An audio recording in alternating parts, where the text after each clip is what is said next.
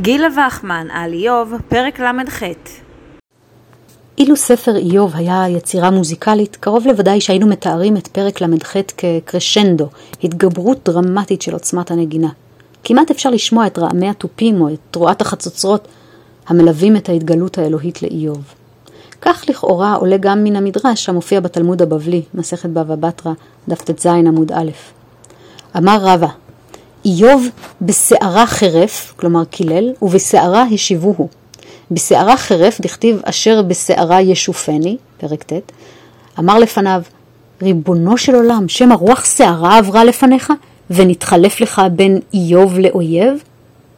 איוב, לפי המדרש, מטיח כלפי מעלה במרירות. אולי הרוח הסוערת ערבבה את אותיות שמי והפכתי עבורך מאיוב לאויב? האם לכן אתה נלחם בי? התשובה המפורטת מגיעה לפי אותו מדרש בפרקנו. בסערה השיבוהו, דכתיב ויען אדוני את איוב מן הסערה וכולי. אזור נא כגבר חלציך ואשאלך והודיעני. פסוקים א' עד ג'. אמר לו, הרבה נימים בראתי באדם, וכל נימה ונימה בראתי לגומה בפני עצמה, שלא יהיו שתיים יונקות מגומה אחת, שאלמלא שתיים יונקות מגומה אחת, מחשיכות מאור עיניו של אדם. בין גומה לגומה לא נתחלף לי, בין איוב לאויב נתחלף לי? בהמשך מתאר האל את דרכו בבריאת הטיפים, הטיפות בעבים, בין טיפה לטיפה לא נתחלף לי, בין איוב לאויב נתחלף לי.